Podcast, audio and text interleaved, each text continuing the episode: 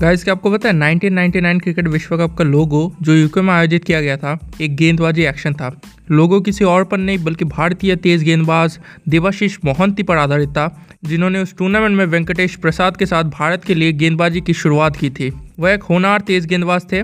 आखिर उनका एक्शन काफ़ी अच्छा था, जिसने विश्व कप के लोगों को प्रेरित किया। हालाँकि चोटों और खेलने के अवसरों की कमी के कारण उनका करियर छोटा हो गया। तो क्या आप ये फैक्ट जानते थे? मुझे डीएम करके बताइएगा। Thank you